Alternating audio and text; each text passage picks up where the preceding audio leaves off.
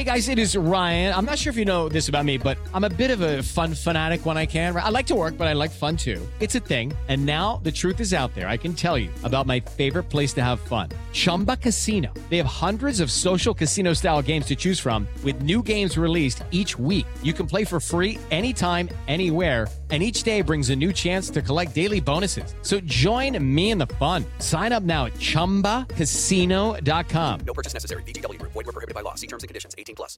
Hey guys, it is Ryan. I'm not sure if you know this about me, but I'm a bit of a fun fanatic when I can. I like to work, but I like fun too. It's a thing. And now the truth is out there. I can tell you about my favorite place to have fun. Chumba Casino. They have hundreds of social casino style games to choose from with new games released each week. You can play for free anytime, anywhere and each day brings a new chance to collect daily bonuses. So join me in the fun. Sign up now at ChumbaCasino.com. No purchase necessary. VGW. Void were prohibited by law. See terms and conditions. 18 plus.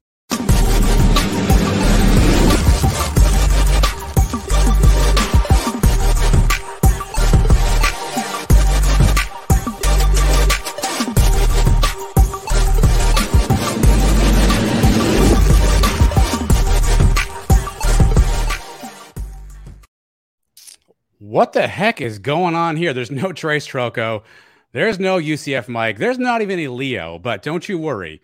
We have got a cast of thousands available to us here. Happy to be joined by a couple of friends of mine. First off, Eric Lopez. You may know him from the voice of UCF softball. He's called some volleyball games as well in the Circle podcast, the star, I might add, of Around the Kingdom. And of course, he writes words for the Black and Gold banner at Elo. Thanks for joining us tonight, buddy. Appreciate it.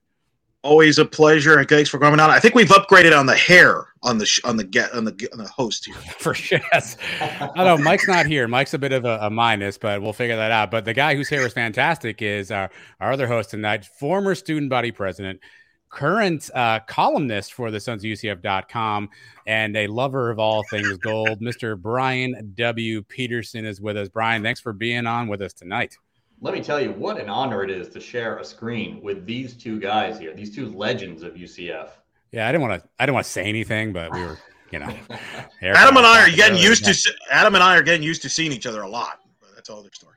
Third show for Elo and I this week. There's starting to be rumors, but there's also rumors about UCF being a dominant football team potentially, and that's off the heels of the Week One win. UCF 56, Kent State six. Elo, I know you said on Around the Kingdom, this is kind of like a glorified scrimmage. Brian, I know you and I were there watching the game together for a period of time too. So I'd love to get your thoughts. Elo, first with you. What were your biggest takeaways? What, what's what stood out to you in this uh, in this 50 point drubbing of Kent State? Just the depth overall that from the starters to the backups, they dominated the game. There was never any doubt in that game at any point who who's uh, who had the better team, who was going to win this game. Uh, Xavier Townsend was impressive. Just a lot of great athletes around the field. Uh, you know, it's solid. Like I said, you don't want to get too much caught up into it. It's Kent State's week one. We're going to learn a lot more this week. But it was nice for a change for a team to dominate this game. Uh, you know, we've had past games in UCF history where they've struggled against these inferior opponents. So it was good to see them dominate uh, on the field. And, you know, we'll see if they can build on that. Brian, what's your takeaway? You know, I was really happy with our running game. Um, I think we were able to rotate in quite a few backs. We saw pretty much the full gamut of the running back room. Uh, so I was really happy with that. We saw the surprise of the wild McDonald, Jordan McDonald taking the direct snap, punching it in. And can we give a round of applause to my new favorite player, Xavier Townsend, because he was just he was lights out on uh, on Thursday last week. We have to work on a better name than the Wild McDonald, Brian. If you can get back to us on that before the end of the show, that'd be see what, see what come up with. That'd be great. Elo, obviously, a lot of talk coming into this game about John Rhys Plumlee. We heard the phrase night and day close to 9.6 million times in the offseason. What did you see from watching John Rhys Plumlee uh, on the field against Kent State? I saw better mechanics from him. Uh, I think Darin Hinshaw has been working with him on that, which is something he said all the way back to media day. I think he's making better progressions. The negative, obviously, and I'm sure everybody is, is some talked, is the, the decision making, making those couple turnovers, the interception, forcing the ball, running the a bit maybe at much, not protecting himself, not sliding. Decision making. That's going to be what's going to define John Rhys Plumlee this year. I, I think he has all the tools to be a really solid quarterback, but it's about consistency and decision making that will define how good he was. But I did like the progressions and the mechanics that he showed against Kent State. I think uh, Patrick Nurse has you beat here, Brian, with the Wild Mac. Uh, Wild Mac, yeah. Pretty Although easy, yeah. I, I think I've got uh, I've got the name Wild. Uh, oh, copyright. down, so, okay, yeah, I don't want to copyright infringe We need to come up with Um, something, something a little bit different. On you there. So, Brian, two position groups I know a lot of us were watching closely are the offensive line, which obviously went through some turnover and has some new folks, and the secondary, which also had sort of a, a bit of a turnover and some some new faces kind of breaking in there. Of those two units, which one do you think stood out best to you? Which one do you think sort of had the best performance out, out of O line and, and cornerback or defensive backs, and which one do you kind of walk away feeling better about after one week? I'm going to give the benefit of the doubt to the offensive line. Um, they are rotating in, you know, a new set of guys. They're trying to figure out which guy is going to, you know, take the position better. Uh, the secondary leaves me still with a little question marks. Um, I would have liked to see them. I mean, eh, that one pick was pretty great uh, right before the half, but they were. Uh, Kent State was able to throw the ball, I thought, pretty well. Uh, there was a couple plays where if the quarterback had hit their receiver in stride, that the game may have been a little bit different. I don't think the game outcome would have changed, but our DBs, I was hoping to see a little bit more tighter coverage. Uh, but I think the offensive line, you know, they're still adjusting. They're going to take some time to gel over the season. Uh, that's just the first game, so I'm going to give them the benefit of the doubt over the secondary. Well, Eric Edwards is uh, in Wyoming on his way to Boise, as is UCF. We'll get back to more UCF Kent State in a bit, but gentlemen, a nice game. Is Trace in his back car there? Is I don't Trace really know where car Trace is at. He's he's MIA tonight. Uh, he's on assignment, uh, handling some stuff, and maybe he's on his way to Boise. I don't. Know. He's in the equipment truck. Maybe he was in the back He's of that equipment trespassing truck. on somebody's field I somewhere. think he Yeah. got he, think he got locked in there, but we got we, we're locked in for Saturday night, friends. 7 p.m. Uh, at Boise. Uh, obviously, a lot of talk about this game here. First, uh, uh, just your initial thoughts, Eric, on on this matchup and kind of what you're expecting out of out of both teams. I know we still have some things to talk about. We'll have a, a Boise State guy on in a few seconds here, but what are your thoughts on overall this matchup? It's interesting you bring up the secondary moments ago because I think both teams are got big questions in the secondary, and I think that's going to be a key factor in this ball game. Both teams want to run the football.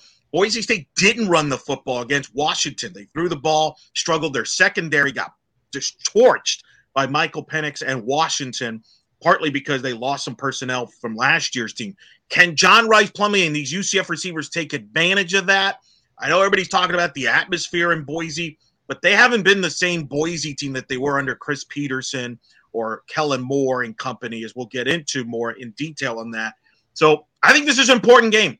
I think this game will set the tone for the rest of the UCF season. If you if UCF wins this game, they're going to go three and zero into conference play in the Big Twelve and feeling good about themselves with optimism to perhaps do some damage in a Big Twelve conference that's got some soft teams here based on one week. I know, but it's winnable games. You lose this game, I think that kind of that critical mindset of, oh, here we go. I don't know what how good we are. Some doubt steps in if you lose this game. So this is a very important game. Brian, your thoughts? Yeah, I agree. I think Elo headed uh, on the head there. They Washington gave us a blueprint as to how we can beat Boise. Right, if we can throw the ball down the field, which our offensive coordinator, Coach Hinshaw, has been talking about all offseason, we're going to open up the deep play. Um, if we can do that effectively, then we should be able to win this game comfortably. Um, I know that the spread has been moving back and forth. It was in Boise's favor, now it's in our favor. Uh, but I think that if we can see JRP actually throw the quarter or throw the football and be a quarterback more so than a running back, then I think we should have success on the field. Um, that blueprint has been given. My only concern is we know, or at least we've seen in the past, that Gus doesn't seem to have his team prepared for these road games, you know, from time to time. And this Boise environment is going to be tough. We're going to be playing on the blue turf. It was a, a big conversation on Twitter today about the blue uniforms and the blue turf. Uh, Boise's going to come out ready, rest assured. Physicality, from, uh, Adam. Physicality is going to be a key. Also, UCF's got to play physical up front. Well, let's hear from Boise State head coach Andy Avalos at the media this week. This courtesy of our friends at uh, Bronco Nation News. Yeah, offensively, um, there's some similarities. Um, different quarterback. I would say that um, there is they've they've gotten some speed into the critical. I mean, there's speed everywhere at their skill positions, their running back positions. Um, so uh, from the from the structure, from what we've seen uh, last night and this morning, there's there's a lot of things that are similar. Um, again, there's a lot of offense. Uh, Gus has done a great job of putting together this package within his offense and has been very successful everywhere he's been. Um, and you know, Hinshaw's done a really good job. I mean, you can see what he's done with the philosophy, and he's been a part of this before, and and so he knows it, and and they're clicking on all, all cylinders uh, last week. Obviously, Andy Avalos knows a, a bit of the challenge uh, uh, facing him, uh, but some of the UCF uh, players and coaches are pretty excited about it. I thought this was interesting. Quadric Bullard was asked this week a little bit about thoughts on playing Boise. Um, and Brian, you talked about the blue field. Uh, I think Quadric had some interesting comments as as it relates to playing on the blue field. Before I even got into college, I was hoping to play on somebody's field that had blue or any color. I was just hoping to play on the colored field. And I mean, like like Coach said, I mean, we're gonna go probably practice on a, a blue t- a blue turf field. I mean, it'll be it'll be a first time for me, and you know, it'll help us get adjusted to it going into because I've seen a couple videos on YouTube or anything like that where teams actually hide their players in the, in the end zones of blue fields and things like that, and it's like we have to be prepared for this because you never know Boise might pull it out. They, they just came off a loss, so they I mean, all tricks are up right now, so. It, it, it'll help us a lot going going to practice on one to actually get get reps on the blue field. All right, well let's uh, let's talk to somebody who knows a little bit more about Boise State and that blue turf. UCF's new favorite fan. It is BJ Rains, who is a member of Broncos News Nation. Uh, BJ, first off, thanks for stepping in with us tonight, man. Definitely appreciate you hopping in and talking a little Boise, Boise State UCF happy to be here. I'm just disappointed Trace is not here because nobody does the uh, intro preview walk from wherever he's at better than Trace. So I uh, I love every, I, I started following you guys two years ago. Been watching the show since the game two years ago. But uh, every Tuesday or Wednesday when I get the uh, Trace Trylko Go Knights Charge On uh, intro, I was excited to chat with him. But you guys are going to be great to talk with as well. So happy to be here. Yeah, well, we won't, we won't take that offensively. Trace is out practicing his walk and talk. You got to get new methods and new style. Let's start with this, BJ. Why I liked it. It's so great. I might have to steal that from him. Let's start with this, BJ. Are we cool? Like, it feels like UCF and Boise State on the internet really blew up today. You had a, a, a conversation with not Matt Prater, but Mike Prater, who uh, does not appear to be joining our Facebook fan club page anytime soon. So, are we cool, UCF and Boise? Do we do we have beef? Do we have problems here? I don't. I'm cool. I mean, I, I have no problem at all. I actually love the city of Orlando. I'll be down there for Boise State basketball. They're playing in a tournament down there, taking my kids to Disney. I mean, I love Orlando. So uh, I got no problem with UCF at all. Uh, earlier, I was on another show, and they I I, I uh, kind of explained how some Boise State fans feel, and all of a sudden, I turned in to be some jealous d bag or whatever. So that's just the way it goes, I guess. But uh, you know, I I I personally have no problem with UCF. I, I think everybody's cool. I, I think I would just say that, like, I, I, I, said it the other day and I'll say it again. Like, I think some Boise State fans are jealous of UCF. I, I, do, I do think that uh, Boise State wishes they were, obviously, Boise State fans wish they were the ones that, that got the Big 12 invite and that they were the ones going in the Big 12. So, uh, I think uh, UCF fans should be happy about that. Boise State fans are jealous. They wish they were in their position. So, um, no, I, I think it's going to be a great game. Obviously, the game two years ago was a great game, uh, coming down to the wire. Boise State's kind of got their backs against the wall on Saturday. So, um, yeah, I mean, I think Boise State fans like I said, they, they feel what they've done on the field. Their product on the field speaks for itself. But when you factor in market size and enrollment and alumni and everything else, I don't think anybody really is uh, arguing UCF getting in the Big 12. So uh, it is what it is. But I know Boise State fans deep down inside wish wish this were them with the Big 12 patch on this week. Well, I, am good with BJ. I've known BJ a long time, going back to where you had him on the radio show locally talking baseball in St. Louis days there. Uh, so I, I that, that's me. I'm curious, BJ, how much of this though is Boise some frustration hangovers from the fans and even some there from the performance last week? You know, a lot of expectations this year, favorites in the Mountain West, and you kind of got manhandled by Washington. How much is that lingering? Maybe some frustration out of some Boise fans. Yeah, I mean, but again, like Washington was favored by 15 or something. So I mean, the, the the, rational, like realistic Boise State fans didn't expect them to go up there and win. Now, did they expect them to get blown out by 37 points, the biggest margin of you know defeat in like 25 years or something? Like, no. Um, but again, I, I think the the whole thing going into this game is how much of that was Washington being really, really good, and how much of that is Boise State being not very good. And I think it's somewhere in the middle. But where that pendulum is I think people are you know hoping it's more on the Washington side than the than Boise State not being any good, and we'll find that out on on Saturday. But um, yeah, I mean, I think they're frustrated national TV, ABC, just totally embarrassed. You know, uh, and it wasn't a wasn't a solid game. I do think the fourth quarter the score got away from them a little bit. I mean, I don't think that. I mean, middle of the second quarter that was a nine to seven game. Boise State was winning, so uh, I don't know if the final score you know truly reflects the the, the, the way the game went, but uh, they got you know from the middle of the second quarter on, it was as one sided as it gets, and so uh, no no excuses. It was not a very good game for for over half the game for Boise State. So I think that uh, you know yeah, there's some frustration, but I think all along like people were saying like Boise State has a pretty tough schedule. Like after this game, yeah, they get North Dakota, but then they're on the road at San Diego State, on the road at Memphis coming up in a couple of weeks. Like this was the talk all summer. Like Boise State might be one and four and have a good team. Like so, I don't think like oh and like oh and one is that you know surprising to people. Maybe the way it happened in the score, but now all of a sudden like 0 and 2 is kind of staring them in the face, which hasn't happened since 2005 uh, for a Boise State team. So I think that's more where the the angst and maybe the nerves are. Is that this is we haven't seen 0 and 2 around here in you know almost 20 years, and so I think that's where fans are a little on edge going into this one.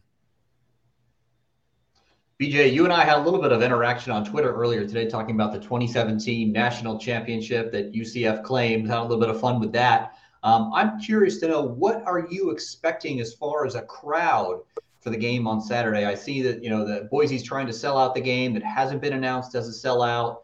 This is, I mean, UCF is now a Power Five team coming into uh, Albertson Stadium. There, what kind of uh, crowd do you expect for the game on Saturday? Well, I will say this. Um, yeah, I mean, they, they've it'll be a sellout or close to it. I mean, it, will sell out every. It'll be full. I mean, it's they're only twelve hundred away, and they've got two days to sell tickets, and it'll be a electric atmosphere. They're debuting a brand new scoreboard. It's the biggest scoreboard the, or video board in the Mountain West in the South End Zone. Just a huge towering video board that's going to help with the sound and stuff as well. They're debuting new LED lights, and they got a big light show planned. Although uh, it's going to be you know light probably for good portion of the game. But this has been a game for a long time. It's been very highly anticipated uh, ever since last season ended in terms of being the home opener. I will say this Boise State, I think, overshot a little bit in terms of the uh, what they expected the demand to be. I mean, these ticket prices were pretty expensive for this game, and uh, the rest of the home schedule is not very good. So I think they uh, tried to make back some of the money on this game. They thought they'd lose later in the season, and I think they overshot it. And the game against Washington didn't help, so they have had a little bit of trouble. Uh, I think they overmanaged the market, and so they gave away several hundred tickets to faculty and staff, and they've had to do some things to try to fill this place. I mean, the bottom line is it's going to be full, it's going to be rocking. But you know they did have to give away some tickets, which you know it is what it is. But um, I, you know I, I bought tickets for my wife and kids, and it was like four hundred dollars for four tickets. And you know, I mean, it was not it was not cheap, and they're not even that great of seats. And so um, that's been part of the talk this week is the ticket sales and all that. But it'll be sold out. It'll be rocking. Home opener.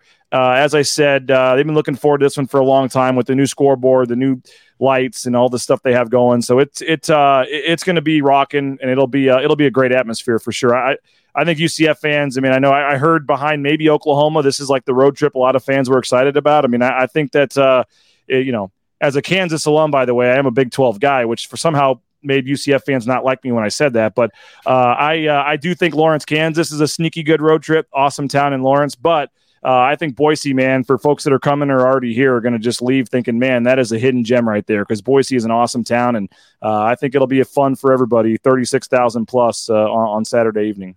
We're not expecting any uh, rain delays like like you guys had to deal with when you came to Orlando a couple of years ago, are you? No, it's supposed to be low 80s and sunny and perfect weather this weekend. And the great thing about Boise is there's no humidity, so you know uh, it could be 100 degrees, but it only feels 80 or whatever. I mean, it, it, it uh, yeah, it's it's beautiful weather this weekend. It should be just picture perfect uh, on Saturday evening. Yeah. BJ quarterback Taylen Green, what does he do well? And, when he's struggling, what, what kind of what kind of things is he prone to kind of do from a mistake standpoint? I mean, very similar to the quarterback you guys have at UCF, uh, dual threat guy. I mean, he's a guy that um, you know this time next year, a lot of people be believe in going into the season next year will be an NFL draft prospect. Uh, uh, maybe you know he, he's a guy that uh, has all the tools. Six six.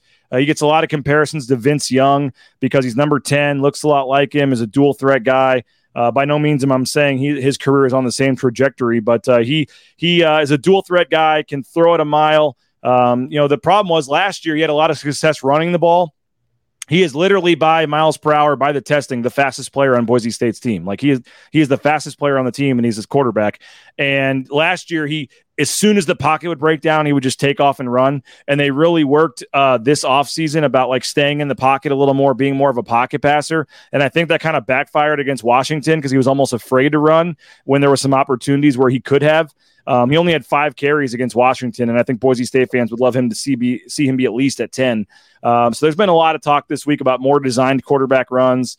Um, you know, he's a he's a I, I would say he's improving as a passer, but he has elite speed in the open field, and so uh, if if he can get out on the edge, or if they can have some more, uh, you know. Um, it, you know some more uh, designed runs and that type of thing. I think that's where he's at his best. He's improving as a passer, his accuracy. Again, he came in midway through last season and took over as the starter. So this is his first full season as the starter. He's getting a lot of NIL deals around town. Uh, he's driving the Ford truck, you know, from the car dealership. He's made a lot more stuff that I think uh, he's realizing, you know, it, it, it takes some of your time and your attention and that that was kind of a humbling experience. I think in game one, throwing two picks and not playing particularly well. So I, I think he's one of the many Boise State players eager in this one to show that that's not who they were against Washington last week. Who are some of the playmakers that he's going to depend on? And you know, watching a little bit of the Washington game, I, I was surprised how much they threw early. Uh, I thought they would try to run the ball more. You know, when I think of Boise State, I know people think of the Kellen Moores and, and the quarterbacks they've had, but always I always thought about their physicality. I didn't see any physicality out of Boise up front. I mean, was that just one of those games, or is there is that still a question about the identity of this team? No, I would suspect they're going to try to establish the run much more against UCF. I think they tried to outsmart themselves a little bit. I mean, everybody thought this team would be very run heavy this season. They got two backs capable of rushing for a thousand yards. I mentioned Green, who rushed for like 600 himself last year as a freshman by only playing eight games. Um, I, I think everybody expected this to be a definitely a, a run first uh, team, and they tried to outsmart themselves. Figured Washington would be expecting that. Passed the ball way too much in that game. So I, the talk all week has been got to establish the run, got to run the football, and you saw what Ashton Jeanty did. Uh, you know, two screen passes of like 50 plus yards. He's a guy that I think they're just going to feed as much as possible. So I think Ashton Jeanty, number two, is going to be at, you know, 20 plus touches in this game.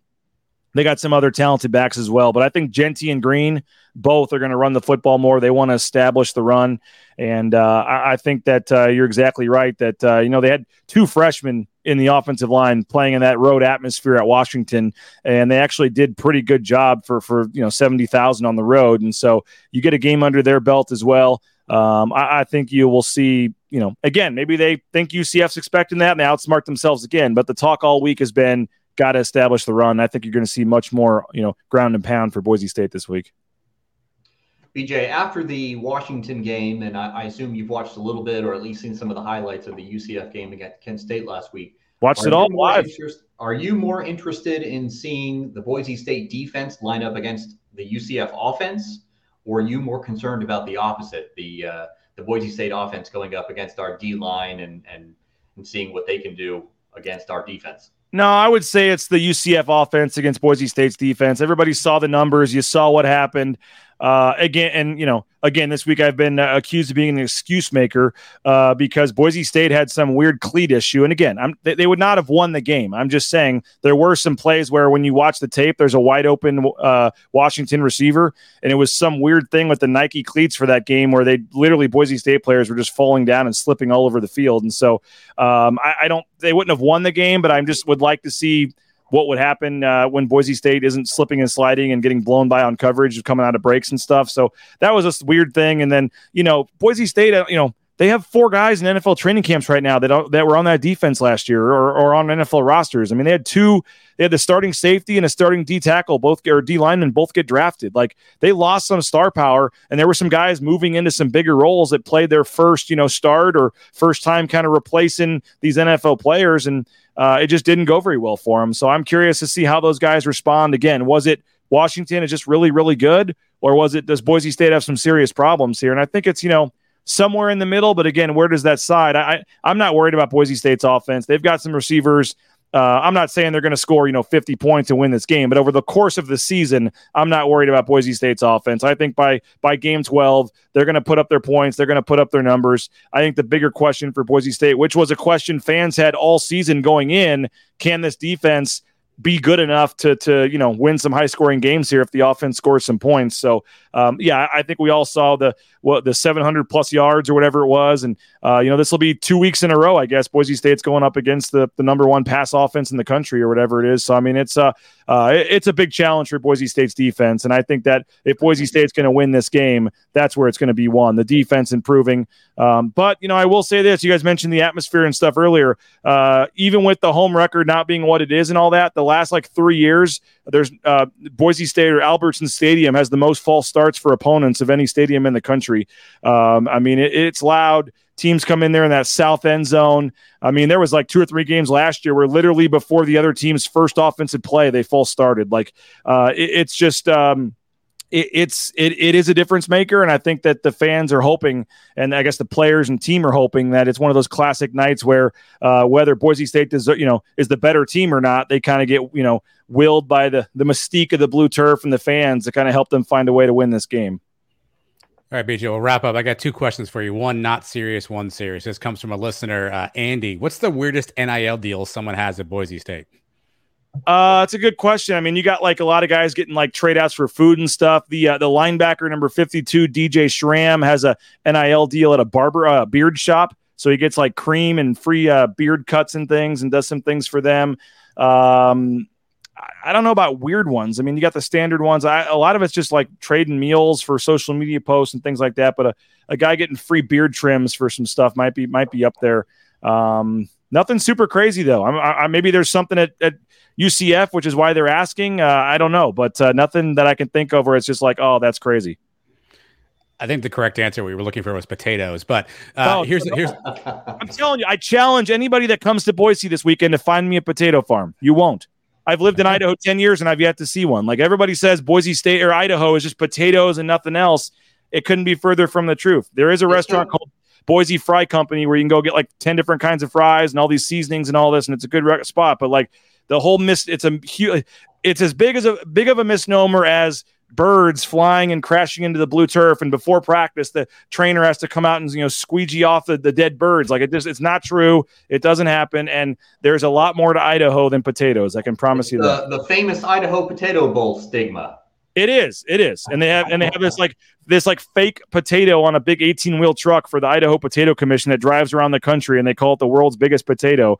And uh, that's all we're known for. But uh, it, there's again, lived here almost 10 years and I've yet to see a potato farm. So, all right, last one for you. Finish this sentence for me. Boise State will win if. Uh, they need uh, multiple turnovers on defense. I think they had no turnovers against Washington. They, like I said, the defense did not play well in that game. So I think the defense needs to play much better. You need guys to step up. And uh, I think you need to get a, create a couple turnovers and, and get some pressure on the quarterback. They had very little pressure. You know, Michael Penix Jr. was only sacked five times last year. They did sack him on the opening possession of the game and then basically never got in the backfield the rest of the game. So I think Boise State has to find a way to get some pressure on the quarterback, create a couple turnovers, and get the crowd behind them early. I mean, if they fall behind early, I don't think that's a good sign. I think they need to get a lead, get the crowd behind them, and and, and just try to find a way. I mean, they're, they're fighting for their lives up here. I mean, you guys talking about this being a big game for the rest of the season for UCF. I heard you guys saying earlier. I mean, this is a huge season season defining game for Boise State. I mean, there's folks up here questioning Andy Avalos in his third year here and, and kind of the direction of the program and where things are going. And like I said, a lot of rational fans. I mean, UCF's favored in this game. Boise State should be 0 2 after this game. So, but a lot of fans are like, you know, saying, oh, if, if they're 0 2, there's got to be some serious changes and all this kind of stuff. So, uh, it is a huge game. Somebody said it was the biggest game in the last decade. I'm not sure I'd quite go that far, but it is a in terms of what they're trying to do for the stadium expansion, the, the North End Zone project. They're trying to get some more donations for that. Uh, for all this conference realignment talk and everything. I mean, this is a massive game. And Boise State's got their back against the wall. As I said, they haven't been 0 2 since 2005. So um, I think Boise State's going to come out and play inspired, going to have a huge crowd, but whether or not that's enough to, to get a win against a very, very good UCF team, I think remains to be seen. But I think it's it, to answer your question, Boise State's defense has to show up, has to play well, has to create some turnovers and get some pressure in the backfield. Right. He's BJ Rains. He does a great job covering all things Boise State for Bronco News Nation. BJ, thanks for hopping in with us, man. Good luck on Saturday, and hopefully we'll catch up with you real soon. Okay. Yeah, no problem. It's actually Bronco Nation News. So folks are looking forward. It's Yeah, Bronco Nation News. Uh, dot com is the website, but uh, we I love the show you guys are doing, and we do something similar with our stuff, and uh, should be fun, man. Looking forward to it. All love for UCF fans, and uh, looking forward to seeing everybody in town the next couple of days. Make sure you hit up Eighth Street, Sixth Street, have fun downtown, and uh, looking forward to a fun game on Saturday. Great. Thanks, BJ. Take care. Thanks, guys. That was BJ Rains. Obviously, a good uh, perspective on uh, on Boise State. Uh, gentlemen, what are your thoughts after hearing from BJ? Are you less concerned about this game, more concerned, or the same level of concern? Eric, Same, uh, same. It's ironic. It's going to come down to an Eric Chinander defense for- against UCF. I mean, I mean, I'm surprised we haven't really talked about that that much. Eric Chinander is the coordinator at Boise State. I think there could be a lot of points in this game, and it's going to come down to John Rhys Plumlee and his decision making. Does he make the right decisions? UCF should be the more physical football team than Boise State. I think there's a lot of advantages that UCF has, especially in the skill position against their young secondary. But can John Rhys Plumlee execute that, and can UCF protect the football? I think UCF should win this game. They're the better team, but it's at Boise, and Boise sounds like a desperate team according to BJ. There, like kind of from that standpoint of you know the fans getting a little restless there.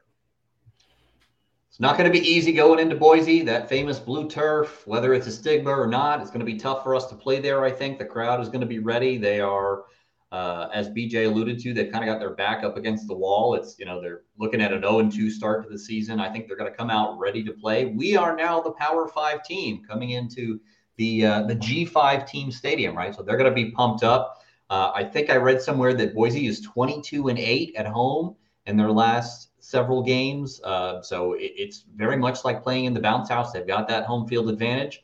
And we saw JRP, you know, throwing into some double coverage, triple coverage against Kent State last week. If he continues to do things like that against this Boise team and they do get those turnovers, like BJ alluded to, I think we could be in for a long night. Well, like you mentioned, Brian, obviously now a Power Five team is UCF in the Big 12 that had a bit of a rough week uh, in week one of college football. Luckily, our man Jeff Allen is here to give us the Big 12 minute on what to expect in week two. Our feature game that does not feature UCF is number 11 Texas at number 3 Alabama. Next year it's an SEC game. This year Texas flies in under the Big 12 banner. Both teams won their season opening warm-up and now face their first real test of the 23 campaign. Last year, Bama eked out a 20 to 19 win over the Horns behind Bryce Young scrambling. They got the Crimson Tide in field goal range to deliver the victory. Texas dominated early on behind quarterback Quinn Ewers before he left with a shoulder injury. He's back under center again for the Longhorns this year, who have a top flight receiving core. Jalen Milroe was impressive in his debut as the Tide quarterback last week, accounting for five TDs against Middle Tennessee. This one is opposite the UCF game Saturday night at 7 on ESPN. The rest of the slate looks like this. Friday night, Kansas entertains Illinois, 7.30 on E ESPN2. Saturday, Baylor tries to bounce back from its loss to Texas State as they host number 11 Utah, 12 noon on ESPN. Number 15, Kansas State hosts Troy at noon on FS1. BYU welcomes Southern Utah, 3 o'clock on ESPN Plus. Number 18, Oklahoma gets a visit from SMU, 6 o'clock on ESPN Plus. West Virginia hosts Duquesne, 6 o'clock on ESPN Plus. Cincinnati pays a visit to Pittsburgh, 6.30 on the CW. Texas Tech has a home date with number 13, Oregon, 7 o'clock on Fox. Houston makes a trip across town to battle Rice, 7 o'clock on the NFL Network. TCU looks to rebound from that loss to Colorado as they host Nicholls, 8 o'clock on ESPN Plus. Oklahoma State will visit future Big 12 conference member Arizona State, 1030 on Fox. UCF, of course, makes that long trip west to battle Boise State, 7 o'clock on FS1. I like the Knights on a late Colton Boomer field goal to win 33 to 31. With the Big 12 minutes, I'm Jeff Allen. Let's hope Jeff Allen is correct. A couple of cheap plugs before we get to our next guest. One, make sure you check out sonsofUCF.com. We have some great articles, one by our friend Brian W. Peterson, who's with us tonight, and a fantastic piece by Dolly Drama. Dolly's got some some really cool stuff. Really great article this week by Dolly. So make sure you check out sonsofUCF.com. And a fun announcement: the Sons of UCF are going to be partnering with Bolay. And uh, we've got a special partnership with Bolay that's all about you, the fan. So here's what they're going to do pay attention to our social media feeds on Saturday. They're going to give away a tailgate cater for up to 10 people.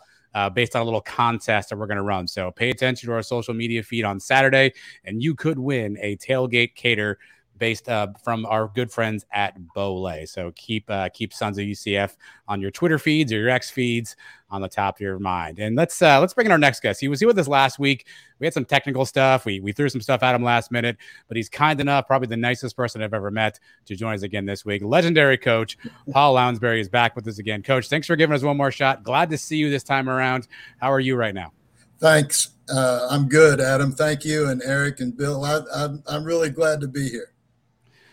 All right, let's start with this, coach. Obviously, a 56 to 6 win, a, a, pretty pretty easy win for the Knights. As a coach, what do you take out of a win like that where your team didn't really get tested, but obviously played well? What, what's the message? What do you take out of a game like that? Well, you, all the coaches are going to break it down play by play, step by step, and correct the errors that were made. Uh, we did have three turnovers, and I know that was uh, corrected, and we had seven penalties, I think, I know those were emphasized as well, but uh, we we were supposed to win big. We did win big, and that's what you do when you're when you outman an opponent. You you play. You should play uh, up to that standard and and uh, beat them like you're supposed to. And we did that. And I think so. That's a plus and minus thing. It's it's positive that we did that, and yet we have uh, enough first game mistakes to get their attention and get them corrected for uh, for this coming week. Coach, what do you think of the line play, especially in the offensive line? Coach Han has talked about the depth, the most depth they've had there. What did you see there? Did you like what you see? Can this line be a physical line that could do some damage? I think they are a physical line. If you if you looked uh, at the Kent State game, there were several times when they demolished uh, the Kent State line, especially down on the goal line. A couple of times they just they knocked everybody back in the end zone, and we do have a lot of depth there. Uh, I don't. Uh, we've had better offensive linemen at UCF in the past. I know uh, as individual linemen, but I think this may be as as good a depth as they've had. And uh, I really like this line. They're a hardworking bunch, and Coach Han's done a great job with them. And they're they'll be ready to go, and they're going to be uh, aggressive, and they're going to be working hard. And they're they're going to need to because. Uh, Boise State's a good football team. You know, they they haven't had a losing season since 1997 in 18 of those years, they've had 10 wins or more since 1997. And two of those were completely undefeated seasons. So this is a good football team and a good program that we're facing. Uh, and and our, our offensive line is going to have to play very well. Coach, the team is having to fly out to Boise, Idaho. So, you know, we're crossing over time zones. We're, we're moving out west. Uh, we're having to go on to play on the blue field. A lot has been made about the bugaboo of the blue field. As a as a coach, do you think that that really plays into uh, how UCF is going to perform on Saturday? All the, the, the time travel and the blue field is that anything to concern yourself with?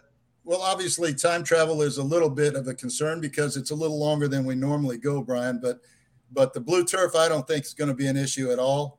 Uh, I mean, these guys are are um, smart enough and, and mature enough that they can deal with all of that. And I think they can deal with the travel as well. So I'm not concerned about either of those two things really. I, I just think we have to play our best and and uh, and be focused the whole time. And like uh, like you all have mentioned already, we can't turn the ball over, and we got to get a couple turnovers.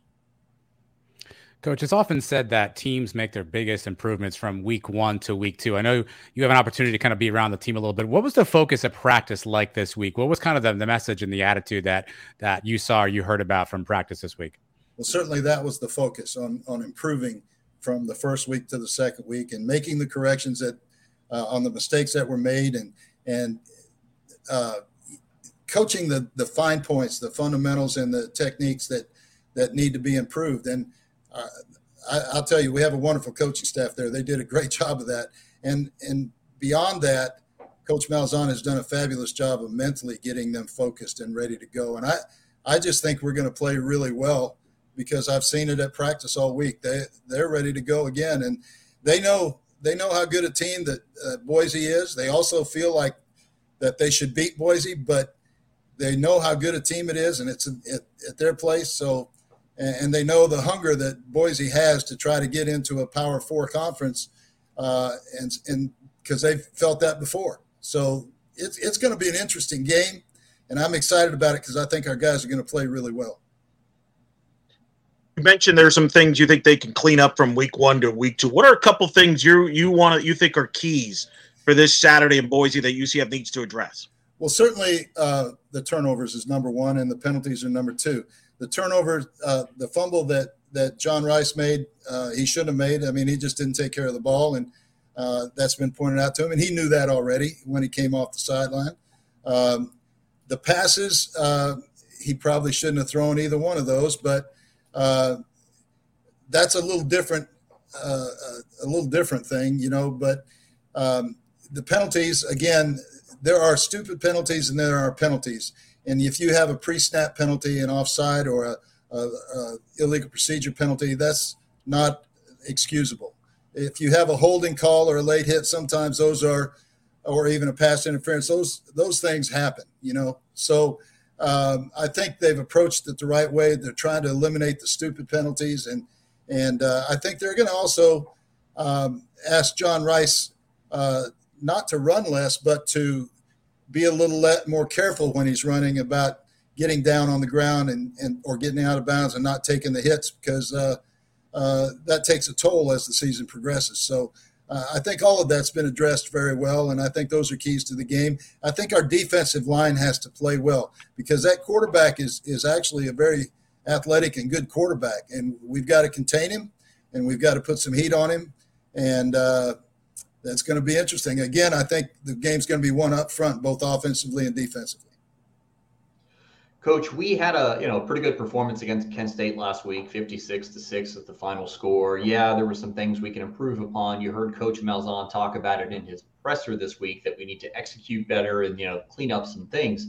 As a former coach, you know you're going into this Boise game, which is a pretty big game. It's the next game on the schedule, obviously. How do you keep the guys motivated after coming off of a 56 to 6 win, you know, thinking, okay, you know, we played pretty well. We don't need to improve perhaps. How, how do you keep them motivated? What are you saying to them during this well, week of prep? I, I really don't think you have to say a lot because these guys are pretty mature and they know that Boise's the best team on our schedule for the first three.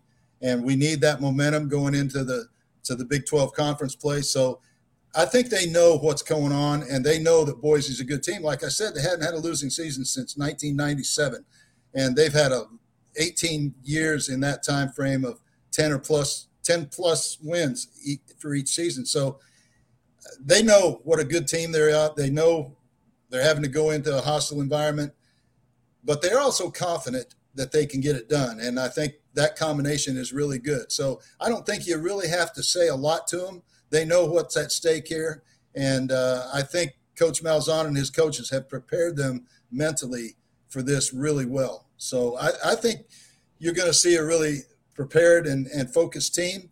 Now Washington got behind early against Boise, and uh, and and you know it was a two touchdown game going into the fourth quarter or two score game anyway. So uh, it wasn't exactly a blowout uh, until the fourth quarter. So uh, and Washington's a very, very good team with maybe one of the best, maybe the best quarterback in the country. So we have to be, and our players know that. They've seen the film. They, they, the coaches have told them they, they know that. So it's going to be an interesting game because I think our guys are going to be really ready to play, but they're going to have to be to, to win. Coach, I'm not sure what you're allowed to reveal here, but there was talk that UCF would be practicing at the Masters Academy because of the blue field. Do you know if that actually took place? That's not legal because it's a not uh, it's not a contact period. You can't go onto a campus. The coaches and, and everybody like that, it would be construed as a recruiting violation. So no, it did not happen. But I don't think it was necessary. I mean, it would have been nice to just to say we did it, but uh, it it wasn't legal, so they did they decided not to do it. I was gonna. What's the craziest thing you've had to do at a practice? What's the craziest kind of thing you've had to get a team prepared? Is it is it the color field? Is it is it rain? Is it is it crowd noise? What's the craziest thing you've ever had to try to prepare a team for? I think uh, probably the the number one thing was crowd noise because when we were playing the SEC teams in Florida and Florida State and all those teams, um, we had not had until we started doing that, we had not had to deal with that crowd noise before and so we had to develop a silent cadence. one in which our, our offensive line were looking at the ball uh, for the snap because you couldn't hear even from the center to the tackle. It was really hard to hear. So um, uh, I think I think that was probably the most difficult thing was dealing with the with the technique of getting the ball snapped on time and getting everybody moving due to crowd noise. That is a it is an issue. How much is the travel? We're going to be talking a lot about traveling this year with the tra- long distance travel. How big of a deal is that? Is that a big deal, little deal? Do we may blow out of proportion? How does a team prepare for long flights that maybe they're not accustomed? I mean, obviously, I don't think anybody in that trip has gone to Boise. Well, each team is different and each individual is different the way they deal with it. But I don't think it's a big deal because, uh, you know, it's going to be two hours more maybe than what they're used to.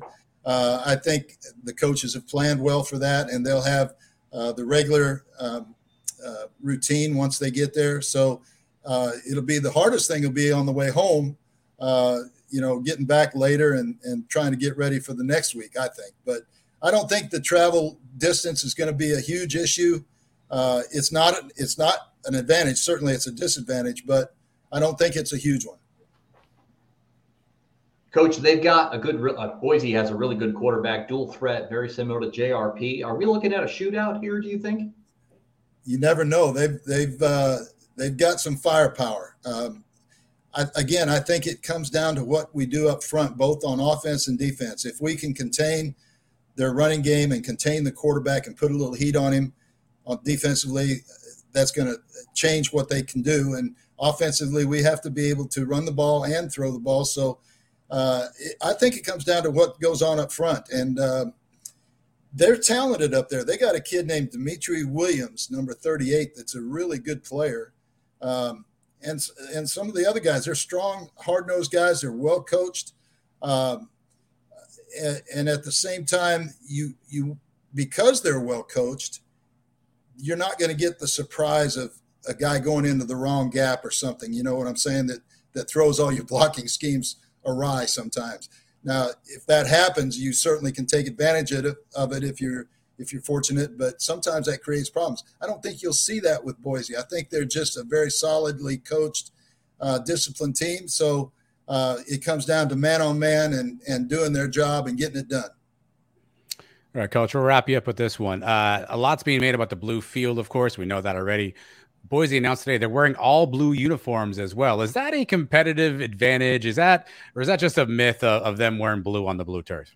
I think it, it, I don't know. I, I really don't know if it's a competitive advantage or not, unless they're hiding somebody in the turf. You know, they might be if they're if everybody's in all blue, they might hide well. I don't know, but uh, I, I really don't think uh, that's a huge advantage. Uh, but uh, I don't know. I've never played out there. I never coached out there. So um, it's I don't have any firsthand information to tell you, except I think our guys are going to be ready for it. Well, Coach, by the fact that you're talking to us on Thursday night, I assume that means you are not going out to Boise. So, what's game day like at the Lounsberry household? What are we having to eat? What are we What are we having to drink? give me a give me the spread on Saturday night. Well, uh, I'm going to Mike Cullison's house. Mike was the first quarterback at UCF, so I'm going to his house and he's providing all that. So I'm just Smart. kicking back and enjoying the games, and, and there'll be other other players from my era there. So uh, I'm looking forward to having a good time with those guys. No cleanup that way. That, no like cleanup. What, yeah, just leave. What, yeah, veteran move, coach. That's why you were a veteran and a legend at UCF. We appreciate you taking some more time. Maybe we'll have you come back again another week and and talk some ball with us. But thanks so much for hopping on with us tonight. Well, thank you. I love doing it, and uh, go Knights, charge on. Thanks, coach. Thanks, we appreciate coach. it. Thanks, coach. That man's a legend. That was awesome. The, the guy who recruited Daunte Culpepper knows knows more football than he's forgotten more football than the three of us will ever know. Uh, let's uh, let's quickly kind of go uh, around the kingdom. I have to play this sounder though, or Trace gets really mad. So I'll play the sounder now. Marcellus Marshall, offensive line. Let's go around the kingdom. He does. He gets really mad if I don't put in the Sounders. Uh, women's soccer three two on Sunday. They play USF uh, this uh, Saturday. Eric, what happened? UCF men's soccer up 2 0, give up two late goals, a tie to FIU. That's the rare tie that felt like a loss, right? Two goals in the last seven minutes, couldn't hold it. If they would have won that, they would have had marquee wins against Clemson and FIU. They would have made a case to be number one ranked next week in the polls. As it is, they're number six in the United Soccer polls. They'll host Brown Saturday night. I'll have the call of that match on Saturday Yes. night. So what? Let's not bury the lead. Plus. Yeah, so bury let's the lead watch. here. Eric Lopez on the call. Oh, So either have it on the side as you're watching football, or watch it after football. However you prefer, as long as you know you watch, you click in. You have your homework assignment, friends. Football and Eric Lopez, nothing beat you. And volleyball, Andy flashed this earlier. Uh, they swept FSU 3 0 as part of the UCF Invitational. And uh, Saturday versus North Texas. This is awkward. There's a new show on our channel called Around the Kingdom with Eric Lopez and Trace Trylko. And a little behind the scenes here. Obviously, Trace is usually on at this point in time. So I try to play a clip of Eric because he's not on with us. But this week, the clip was Eric just was so good. I, am sorry, Trey. He's in this traces, of course, but this this are clip by. Eric Lopez is just fantastic. Why why use him when you have other kickers uh, on the roster? So uh, I'm not a big fan. Other kickers. He's a kicker. What else is he doing throughout the rest of the game? Are There's kidding me? fatigue when you're kicking off eight nine Fatigue? times. Kicking the ball, poor guy. Like, get out of here. Like he's not making tackles playing 80 snaps. If he's the best kicker and he has the best leg on the team, of course you use him on the kickoff. You got to play field position. What are we going by committee with kickers? Get out of here. What, what, what's, wrong, what's wrong with Well, you? they there? did last season. They had a different guy kicking off last season. I'm fine with a different guy. Kicking. I disagree. No, get him. Give me the best kickoff guy. Silly. We have two different guys doing separate roles. Give me the best guy. If that's the same guy, then so be it. Am I wrong? Anything you want to add to that? Listen. Watching Adam try and hold it together on the screen Yeah. there is the best it's part great. of that Yeah. segment. No, it's great. Yeah. Listen, listen. What's worse? Trey's making excuses now for kickers being fatigued and they can't do kickoffs, or making excuses for his beloved Texas Tech Red Raiders blowing a big lead against Wyoming. Which one's worse? Red Huh? Raider Trace is not going to like that. Uh, Brian, what's up next, buddy? Do you know? I bet it's that time again. It's that time again. Time to open the Brian W. Peterson Sons of UCF mailbag. You were right, Brian. It is that time again. And jeez, You're not as Uh, dressed and, up uh, live as you No, are on I'm tape. not. I'm not. Yeah, really peeling the curtain back on the magic here. But we have a video question. Our friend Robert wants uh, to ask us something. Hey, boys. Two letters, two words here with a question. I'm in my car on the way to uh, Boise, Idaho. No, not really. Mike, we fly places. Anyway, the question is this. Based on the game against Kent State, if that is an indication of what we're going to see all year long, did you see enough difference between the play calling from last year to now and between the play of JRP from last year to now? Thanks, boys. Go Knights. Charge on. All right, full disclosure, I wasn't listening because I was distracted while Eric Lo- uh, Lopez put his glasses on. Uh, so I think his question was Did you see a lot of change in the play calling, Brian? You know, uh, night and day was thrown around quite a bit. I don't know that we saw necessarily a night and day from uh, our quarterback JRP. However, the I did see some uh, some differences in play calling in the fact that we were able to run tempo at the start of the game. We were moving pretty quick. We were moving down the field, and then as the game started to move on and we were uh, you know we were scoring more, uh, we were able to slow it down. So um, if we can see some more consistency out of JRP, then yeah. Uh, but I was happy with the tempo versus the slowdown.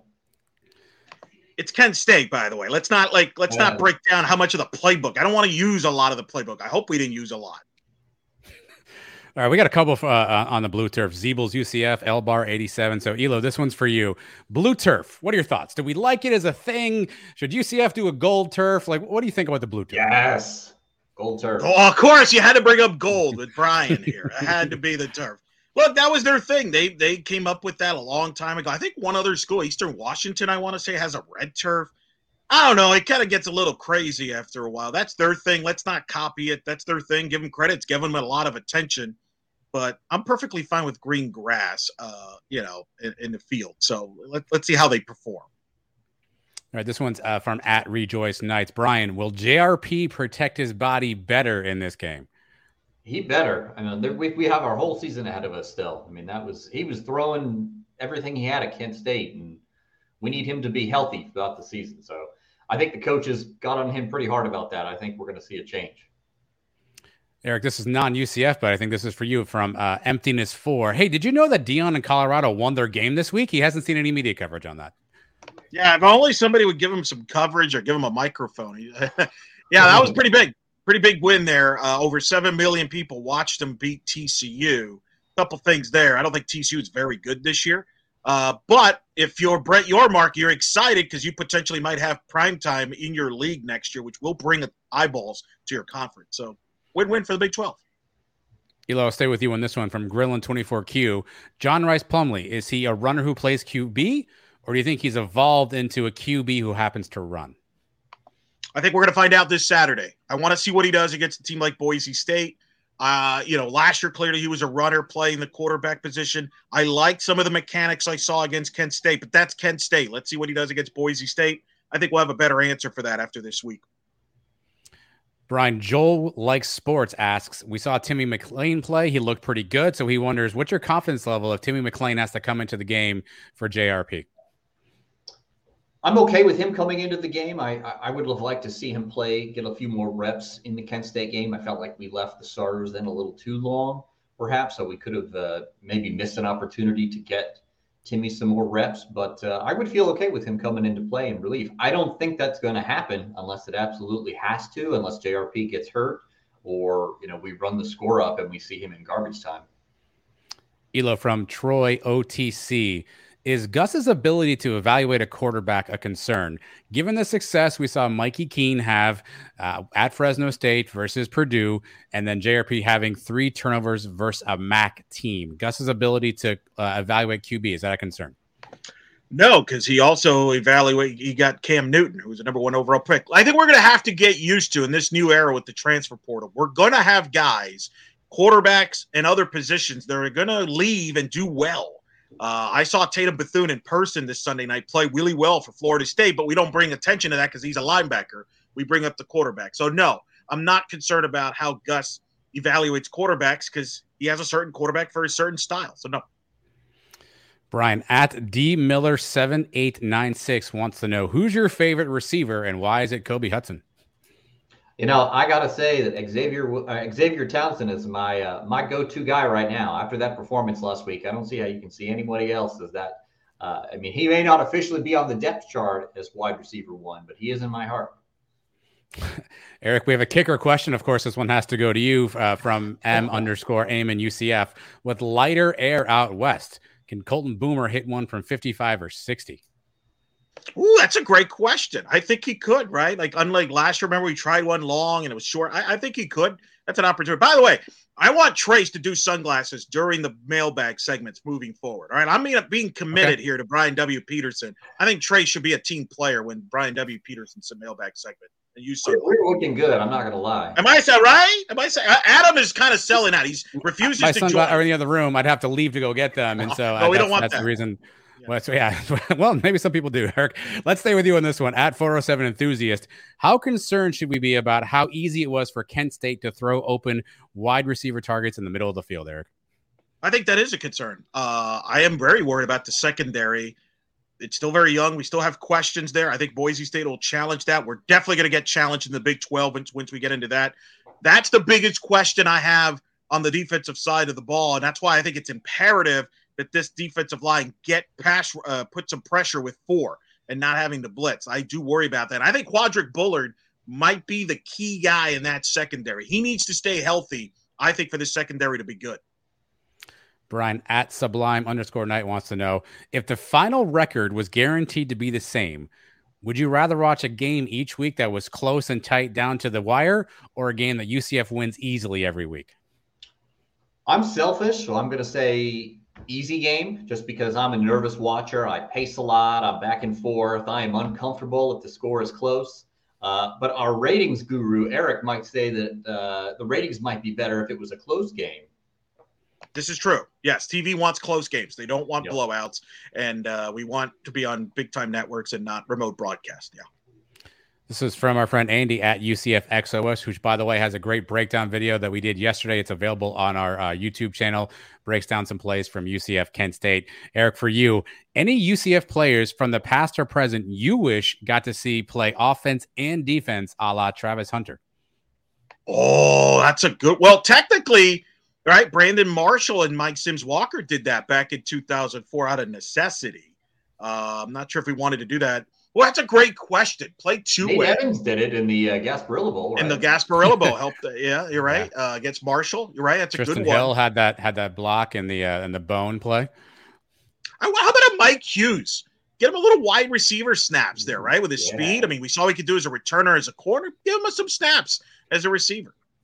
Give me Daunte as a linebacker. That'd have been fantastic. Uh, Brian, this one for you at Rejoice Knights. How many games do you anticipate having JRP for this season? I'm going to stay positive. We're going to say all 12, all 13, all 14, 15. We're going to the Make up national mind. I mean, how many is this here? All of them is the answer. all of them. Uh, of them. Elo, here we go from uh, P underscore Gilly. Was expecting big things from Decorian Patterson. Didn't even really record any stats last Thursday. Do you see him playing a bigger role in the secondary going forward? Uh, we'll see. Time will tell. Again, don't get caught up in last week. Uh, it's the first game. Guys want to get certain players in there. Check back in a couple weeks. If we haven't, if he hasn't played much by the time we get to Villanova, then I would say maybe he's not going to be a big factor. But as we know, guys will have opportunities through with injuries or poor play. So let's let's let's kind of wait and see. Brian at Ethan of one two six. Which member of the Sons family, including new additions, would have the best record coaching UCF for one season? Ooh, that's a good question. Well, the only one with legitimate coaching experience has to be you, Adam, right? You've coached a football team. Five football so team, four and three if- on the season. If That's I'm, right. If I'm picking a coach, you're my guy. I, I think you're going to have that record wrapped up, right? Oh, I don't know. Andy, Andy seems to know a little bit about football too. Andy does know quite a bit about football. You, you yeah, but Andy and. Andy's not the host and the producer, so Brian's smart. He wants to be brought, brought back on the show.